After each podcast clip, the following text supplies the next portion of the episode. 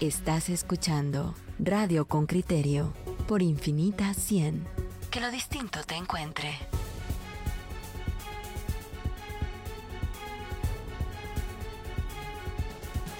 Antes de arrancar y presentarles a nuestro siguiente entrevistado, yo le tengo que dar las gracias a él por, por atender este teléfono y compartirnos lo que ha reporteado en los últimos días recorriendo eh, albergues entre Petén y México.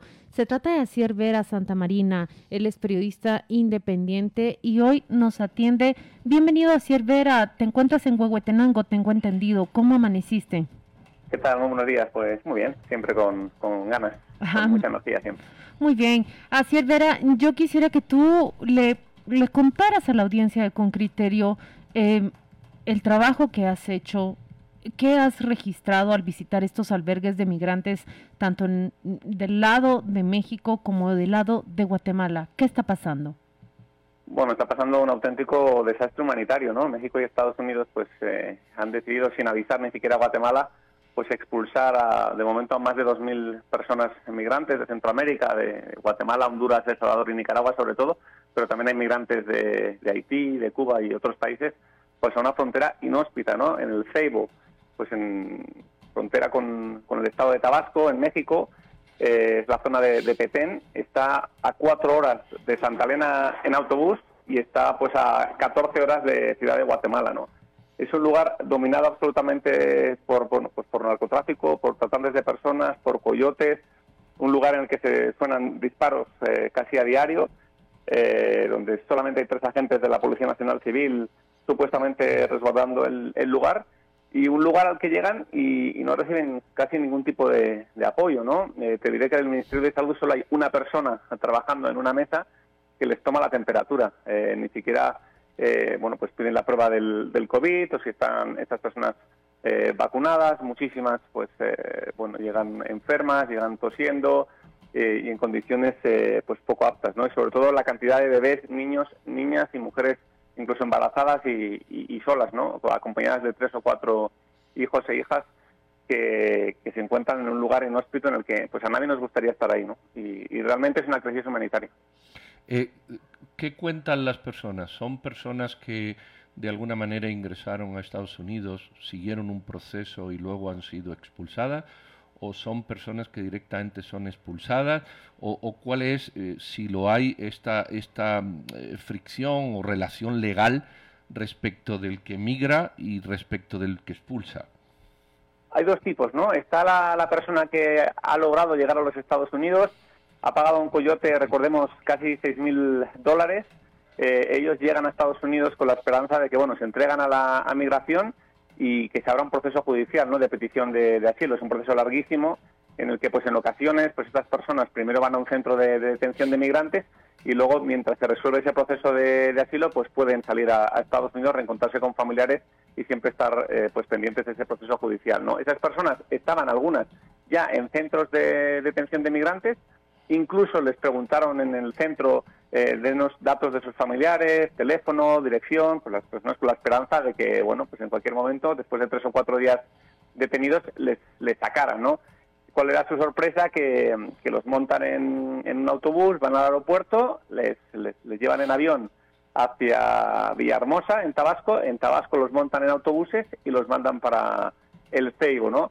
son personas que ya habían llegado a los Estados Unidos, algunas, pero no les hicieron todo ese proceso de, petición de asilo, porque Donald Trump pues evocó ese título 42 a raíz de la pandemia del coronavirus y eso impide, o bueno, eso permite a los Estados Unidos impedir la petición de asilo argumentando pues que puede entrar el, virus y que es un momento de, emergencia de salud nacional y que lo importante es la salud de los estadounidenses. Por lo tanto, es más importante la salud de los estadounidenses que la petición de asilo de personas. Y luego están las otras personas que ni siquiera han llegado a Estados Unidos, que fueron detenidas eh, en su camino hacia los Estados Unidos en, ciudades de, México, algunas fronterizas y otras no, tan fronterizas, ¿no? De ahí los llevan a un centro de detención de migrantes de, de México, donde están pues tres, cuatro, cinco días, y les montan en, un autobús y los, trasladan hacia, hacia ¿no? Ayer, por ejemplo, solamente ayer llegaron 12 autobuses. Mira, ¿qué capacidad tienen esos albergues y cuántas personas están llegando? Bueno, solo el del Ceibo tiene capacidad para 35 personas, eh, ha llegado a albergar 180 personas, pues imagínense, eh, es una capacidad muy, muy pequeña, es, eh, perteneciendo a la pastoral de la movilidad humana, hacen lo que pueden.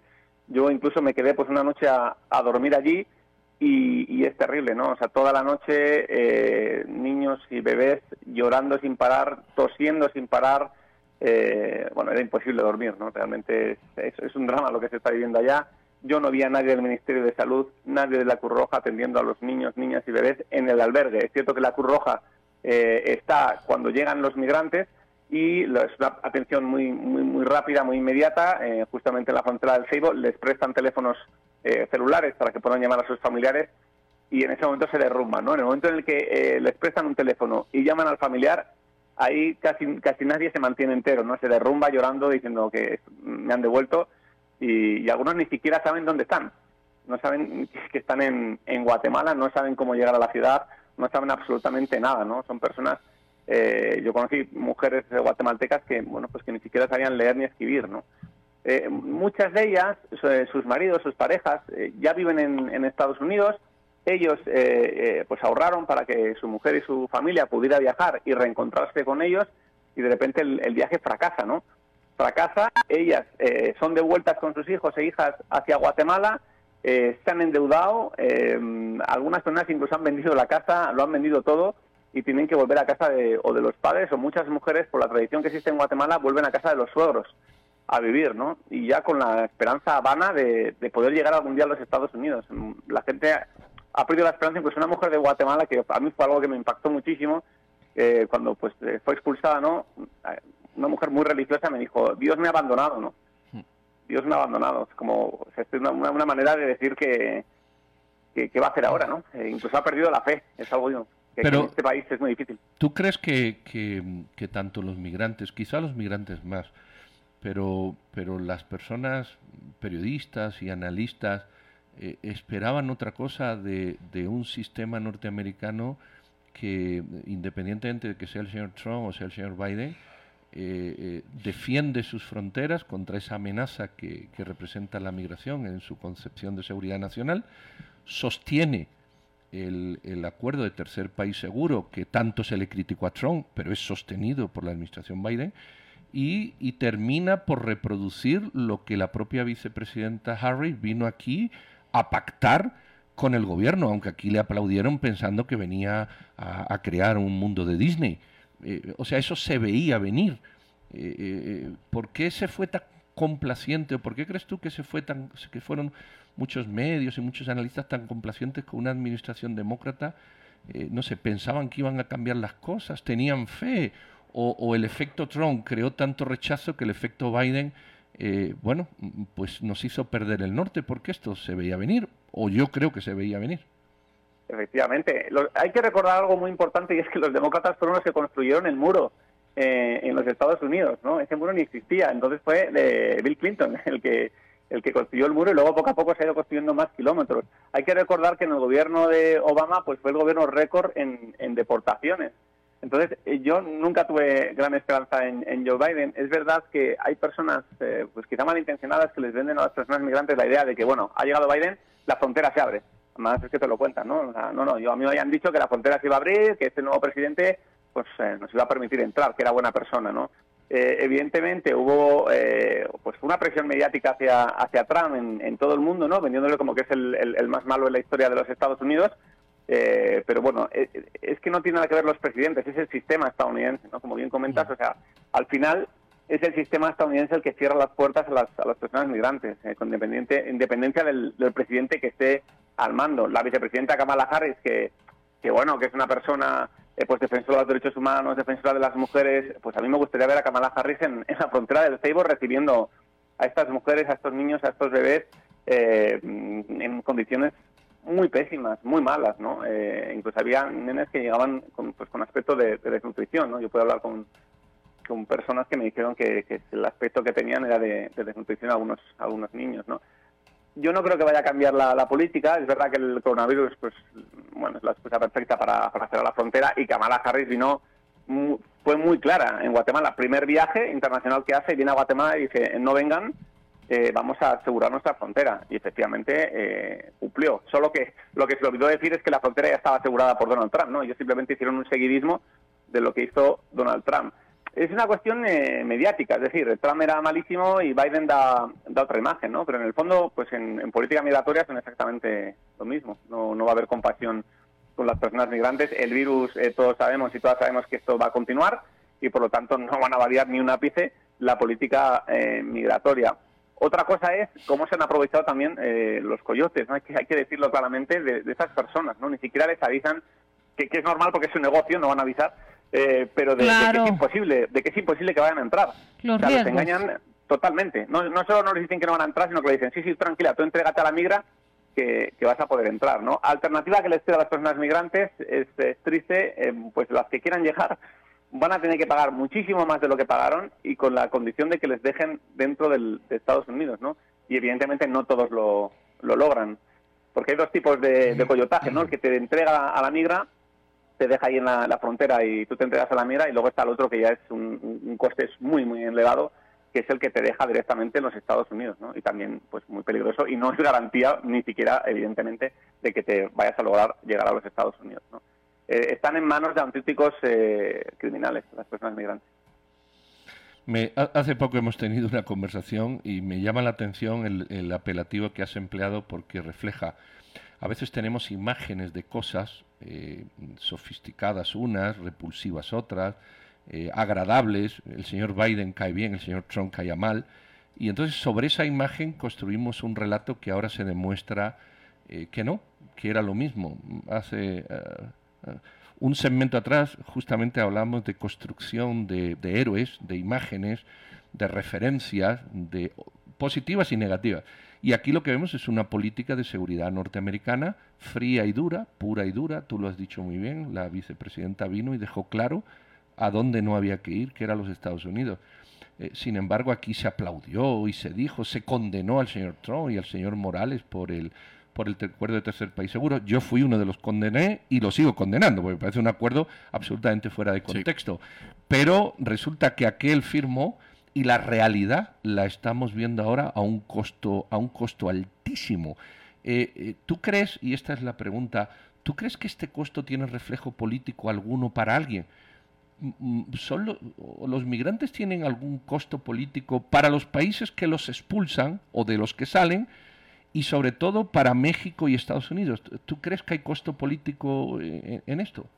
Para nada, en absoluto. están eh, absolutamente olvidadas estas personas. No tienen ningún coste político para nadie.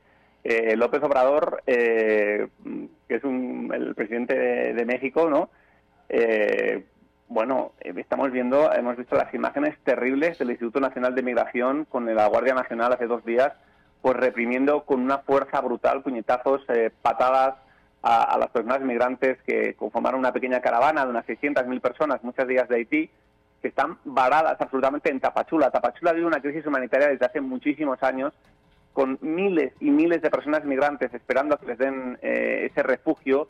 Eh, mientras no se tramita su petición, se quedan varadas absolutamente en Tapachula. Es una ciudad pequeñísima en la que también pues hay muchísima muchísima delincuencia, muchísima prostitución. Eh, bueno, eh, ahí se quedan varadas, ¿no? Y López Obrador no tiene el más mínimo eh, coste político por las imágenes que hemos visto. Y hicieron un, comunicado diciendo que iban a investigar, que esas no eran los protocolos adecuados de, atención.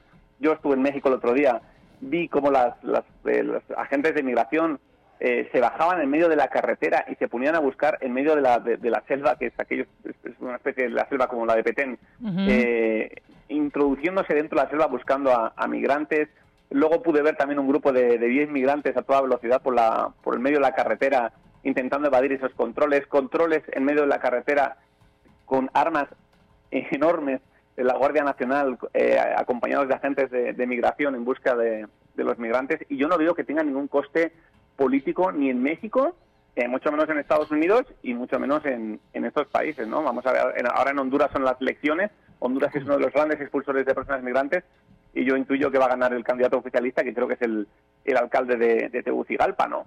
Yo no creo que ni siquiera que, haya un cambio político en, en Honduras ni en, ni en, ningún país, ¿no? no, no tiene ningún coste porque no le importa a nadie a estas personas. Yo creo que eso, eso es lo, a mí eso es lo que me resulta más, más duro. Es decir, que estamos viendo miles de personas que no les importan a nadie, a nadie. Eh, Estados Unidos, seguramente los votantes norteamericanos esa expulsión la van a agradecer en un partido o en otro, porque eh, limpian su seguridad nacional. Los mexicanos, como tú, tú lo has explicado bien, no voy a profundizar, y aquí no le importa a nadie lo, lo de lo que ocurre en el Ceibo es, es una cosa elitista que se discute entre élites, élites mediáticas o élites analísticas, pero que, que no importa a nadie. O sea, ahí puede ocurrir un desastre y, bueno, pues, de hecho ya está ocurriendo el desastre, ¿verdad? Eh, en, el propio albergue del, eh, del Ceibo, pues eh, las personas me comentaron que temían que en un momento dado pudiera haber un, incendio y que, y que aquello era una tragedia, porque están las personas afinadas en el albergue. evidentemente el tema del distanciamiento físico o social, como quieran llamarlo, es inexistente. Ellos insisten en que se ponga la mascarilla, pero bueno, pues hay muchas personas que, que, pues, que están cansadas o que la, ya sabemos cómo la lleva la gente la mascarilla debajo de la nariz, etcétera y están todo el rato reiterando, por favor, póngase la mascarilla, por favor, distanciamiento, por favor, pero es, que es imposible. La crisis humanitaria, la crisis humanitaria está ahí en los albergues, en la frontera de México y en el Ceibo del Petén, y sin embargo, Asier, a mí lo que me sorprende es que el flujo de migrantes que se registra entre julio y junio de, de, este año aumentó, aumentó y, y los informes de Estados Unidos dan cuenta que a números no registrados en una década. La gente se quiere ir. No importa con escuchar estas noticias, no importa con, con, el relato de la crisis que tú describes. Por eso creo que el análisis que hacen Asier y Pedro acerca de que no hay costo político es porque es en diferido. Tarde o temprano esta situación va a alcanzar un nivel que sí le va a pasar factura. Probablemente la línea dura antimigrante de los republicanos eh, en su electorado no les afecte tanto, pero en algún momento le tiene que pasar factura a México, le tiene que pasar eh, factura a Honduras, a Guatemala y eh, también creo que la, mm, eh, la mm, paradoja discursiva y de praxis en la que caen los demócratas eh, en un partido que, que, es difícil porque tiene un ala progresista que empuja muy duro, pero por otro lado está sistémicamente atado a esto y también tiene que entregar resultados y a la hora de hacerlo no se toca en el corazón. Claro, tomaron una medida ejecutiva en enero de este año, revertida y Trump les hizo el trabajo sucio de hacer eso y de allanar el camino, van a aprovecharlo y lo hacen. Así, ¿qué, qué, qué registras cuando entrevistas a las personas? Em, ¿Les preguntas acaso si piensan regresar? ¿Les preguntas qué, qué, cuál es el horizonte, cuál es la perspectiva que se están trazando en esos momentos tan difíciles que viven como los que describes? Mira, se la juegan toda una carta. Es decir, la carta es irse a Estados Unidos. Y en este caso han perdido la partida. Entonces te puedes imaginar cuando le has echado toda una carta que de repente te, te, ves derrotado, ¿no? Mm. Hubo una mujer guatemalteca que estaba con, sus tres, eh, tres hijas, eran 10, 8 y 5 años las hijas, y me comenta que, que, que el papá las había abandonado, un caso muy habitual por desgracia en, Guatemala, muchas mujeres son abandonadas por sus, por sus maridos, por sus parejas, y, se quedan solas con las hijas. Era su única esperanza, darles un, pequeño futuro mejor hacia a sus hijas, se ve en medio del ceibo sola con las tres hijas y, le pregunto, ¿qué va a hacer? Eh, a partir de ahora, ¿qué va a hacer? Y me dice, tengo que, no lo sé, tengo que consultarlo con, Dios dirá, o sea, tengo que consultarlo con, no sé, con, mi espiritualidad, o sea, no, no, no sé ni qué, ni qué voy a hacer, ¿no? Eh, otro chico hondureño me dijo, eh, es que me da igual ir para arriba que ir para abajo. Es decir, no tengo dinero, pues, pues apuesto a ver si, si tira hacia arriba, ¿no? Eh, mucha gente decía que no, que no lo iba a intentar y, ayer hablé con un chico de, Honduras que, iba con su, con su hijo, me escribió y me dijo, bueno, eh, ahora me he vuelto al trabajo, eh, me, han, recuperado el trabajo en el que yo estaba, pero evidentemente mis miras es volver a Estados Unidos y cuando pueda ser la oportunidad pienso regresar. No creo que nadie eh, se, dé por vencido y se rinda. volver a regresar, volver a regresar, sí. Claro, es que muchos familiares están allí entonces eh, han visto que se puede llegar.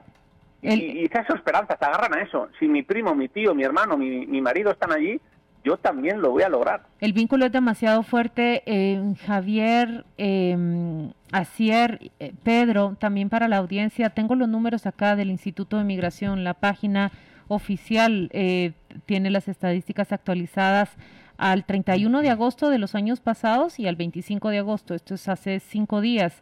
Son 24.945, 24.945, haga usted de cuenta y caso que son 25.000 personas retornadas por la vía terrestre desde México a 25 de agosto del año 2021 es la tercera parte de lo que había retornado por la vía terrestre desde México en el 2019, porque la cantidad de personas retornadas en el 2019 por la vía terrestre desde México estaba en los 72 mil. En el mismo periodo de año, la tercera parte, em, imagino que con esa decisión de la Corte Suprema de Justicia esos números se multiplicarán. 12 buses nada más, nos dice Acier desde Huehuetenango, donde se encuentra que, que regresaron a la frontera de, de México, Petén, en, en esta semana.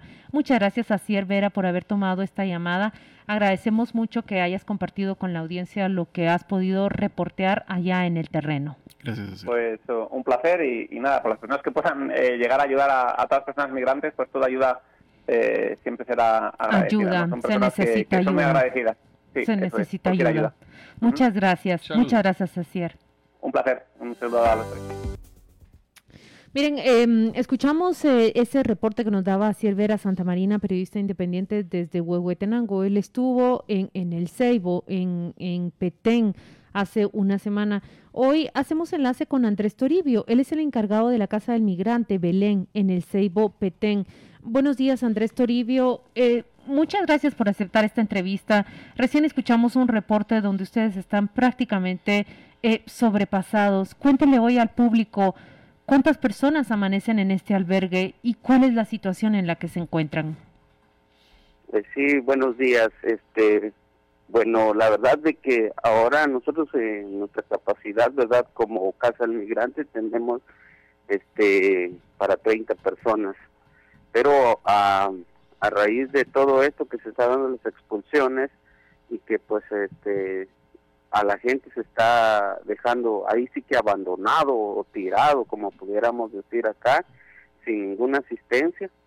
Este, tenemos nosotros que darles la oportunidad, pues, de que sea pasar una noche en, nuestra en nuestra casa, ¿verdad? Porque vienen mujeres y niños, entonces la mayoría son con niños ah, y entonces lo que tenemos, lo que nosotros estamos haciendo es darles esa, ese lugar donde quedarse. Entonces estamos sobrepasando, ¿verdad? Una, este, estamos este, hablando entre 100 personas a 110 estamos dejando en el albergue. 110 personas amanecen esta mañana en su albergue, entre niños y adultos. Sí. ¿Con una capacidad para cuántos? Este, nosotros tenemos una capacidad de 30 personas. ¿Qué, qué, hace para poder darle albergue a 110 personas cuando sus capacidades es para eh, la tercera parte? Sí, sí, yo, yo lo entiendo y este, la verdad, este, no podemos, primero porque ahí entramos, este, con ese, verdad, con esa conciencia, si cuál vale más, este, dejar a 30 personas acá o dejar expuesto a, a casi una tercera parte de todo de todas estas personas que están llegando y que realmente los únicos que nos encuentran aquí realmente con esta con esta asistencia humanitaria, un lugar digno, un lugar donde quedarse, por lo menos pasar la noche, pues es nuestro albergue, porque hay otras instituciones, pero solamente yo no yo no digo pues que no están haciendo su labor, ¿verdad? Pero digamos les dan un, un bote de agua, este incluso a veces este con unas maletas que tienen el logo como también poniéndolos más vulnerables, este, entonces nosotros como casa al migrante, pues este, ahí sí que entramos en, conciencia con el equipo, que es, es importante, ¿verdad?, este, darles el, lugar a estas personas, porque también son, son seres humanos, ¿verdad?, no son cualquier cosa que, que venía, pues este, vienen a dejar tirando aquí las autoridades este, mexicanas, sino que ahí sí nosotros entramos en esto y y sí ya la verdad de que para no exponerlos los les damos lugar donde quedarse en nuestro albergue. Eh, ¿Cómo sobreviven ustedes? ¿Quién los financia? ¿Qué tipo de ayuda se les pueden dar? eh, por si alguien quiere enviar ayuda, qué recursos cuentan y de dónde los sacan para, bueno, para hacer esa labor tan, tan destacada que, que ustedes hacen. Pues este, hasta el momento hemos este, tenido apoyo de, de las personas que, que, van a la iglesia, ¿verdad? O sea, nuestro albergue le pertenece a la iglesia católica, este, aquí en el Petén este, somos parte del vicariato apostólico y este los que estamos al frente de esta de esta casa somos laicos verdad este no somos este digamos alguna congregación sino que somos laicos comprometidos verdad este dando esta asistencia humanitaria. Entonces los que nos apoyan son son ellos. Y a, otros que, que digamos ahora la OIM se ha unido con nosotros verdad dándonos kit de de refacción ropa para las personas este y, pues eso se está tratando de, que pues ellos nos apoyen también porque digamos solos no podemos hacer esta labor. Nosotros tuviéramos esa voluntad pero si, sin sin las donaciones nosotros no no podemos este dar toda la asistencia que se necesita en estos momentos que es una crisis humanitaria que está pasando aquí en, el Seibo. Andrés, si nos puede ayudar, la descripción que hace usted y que hacía Asier Andrés, eh, no, perdón, Asier Vera en la intervención anterior, es de un lugar donde no hay Estado en sus formas eh, más constructivas, como podría ser salud, podría ser educación, pero también parece que las partes de em, autoridades de inmigración y seguridad escasean. ¿Nos puede ayudar a transportarnos y que terminemos de entender las personas que no conocemos el Ceibo? cómo son esas condiciones para entender mejor eh, dónde usted está prestando ayuda y dónde es que estas personas están siendo dejadas, digamos, lo que suena es un a tierra de nadie ahora.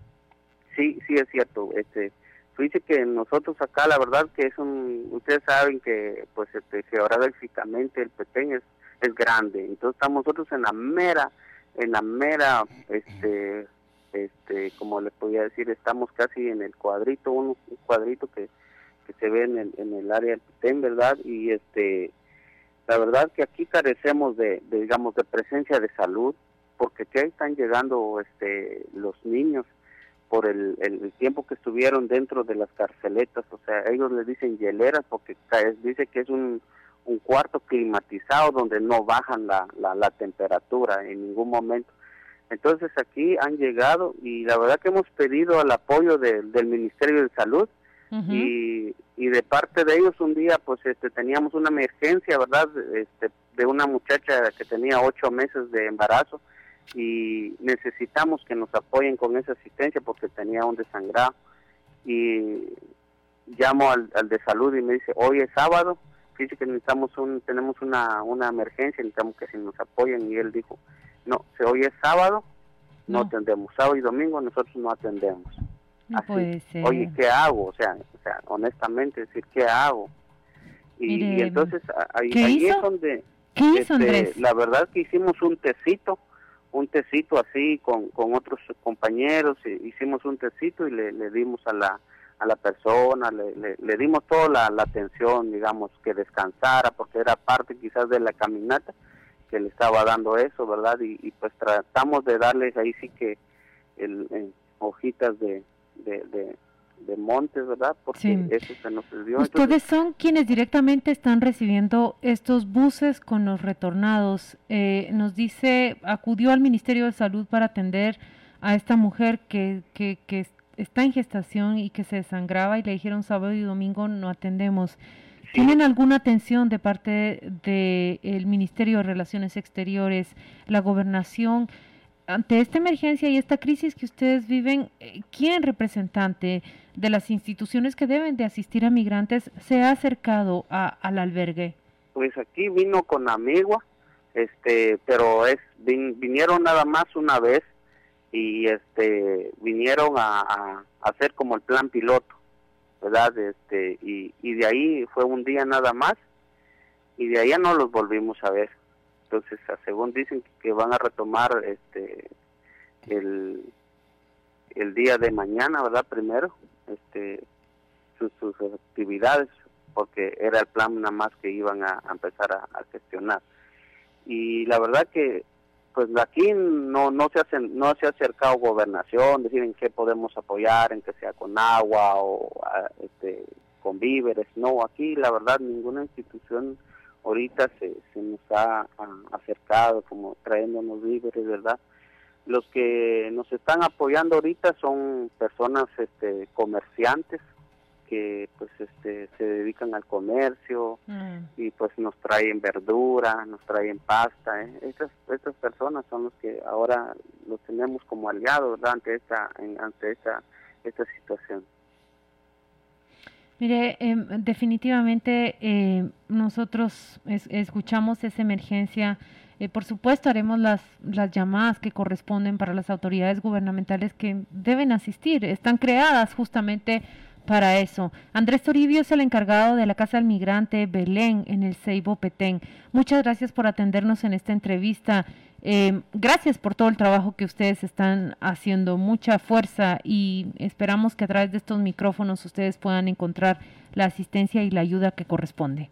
Sí, este, yo agradezco también a, ahí a, los radioescuchas también, ¿verdad? Porque pues algunas personas que, que nosotros hemos podido transmitir el mensaje también por los medios de, de comunicación a través de ustedes, igual, ¿verdad? A veces nos llaman y nos dicen queremos apoyar a la casa, pues este agradecemos, ¿verdad? Los que se unen a, en este momento, ¿verdad? Porque la verdad, este, si nos ayudan, nosotros aunque tuviéramos voluntad, pero si no hay, no podemos ayudar.